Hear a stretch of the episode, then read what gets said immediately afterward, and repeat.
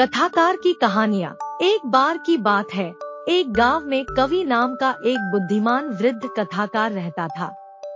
कवि को गाँव में सबको कहानियाँ सुनाना अच्छा लगता था, विशेषकर बच्चों को।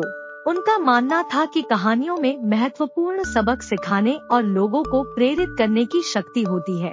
एक दिन बच्चों का एक समूह कवि के पास आया और उनसे एक कहानी सुनाने को कहा। कवि ने एक पल के लिए सोचा और फिर बच्चों के साथ एक व्यक्तिगत अनुभव साझा करने का निर्णय लिया।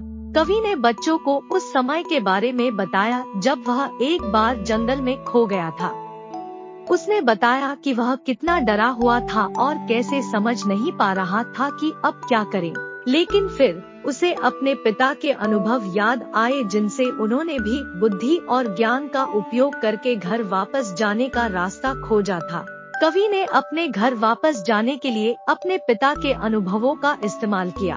उन्होंने बच्चों से कहा कि उस कहानी ने उन्हें शांत रहने और तार्किक रूप से सोचने में मदद की थी, जिसने अंततः उन्हें बचा लिया था।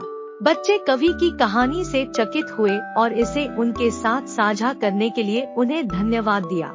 कवि ने उन्हें समझाया कि व्यक्तिगत अनुभव कहानियों की तरह ही महत्वपूर्ण सबक सिखा सकते हैं।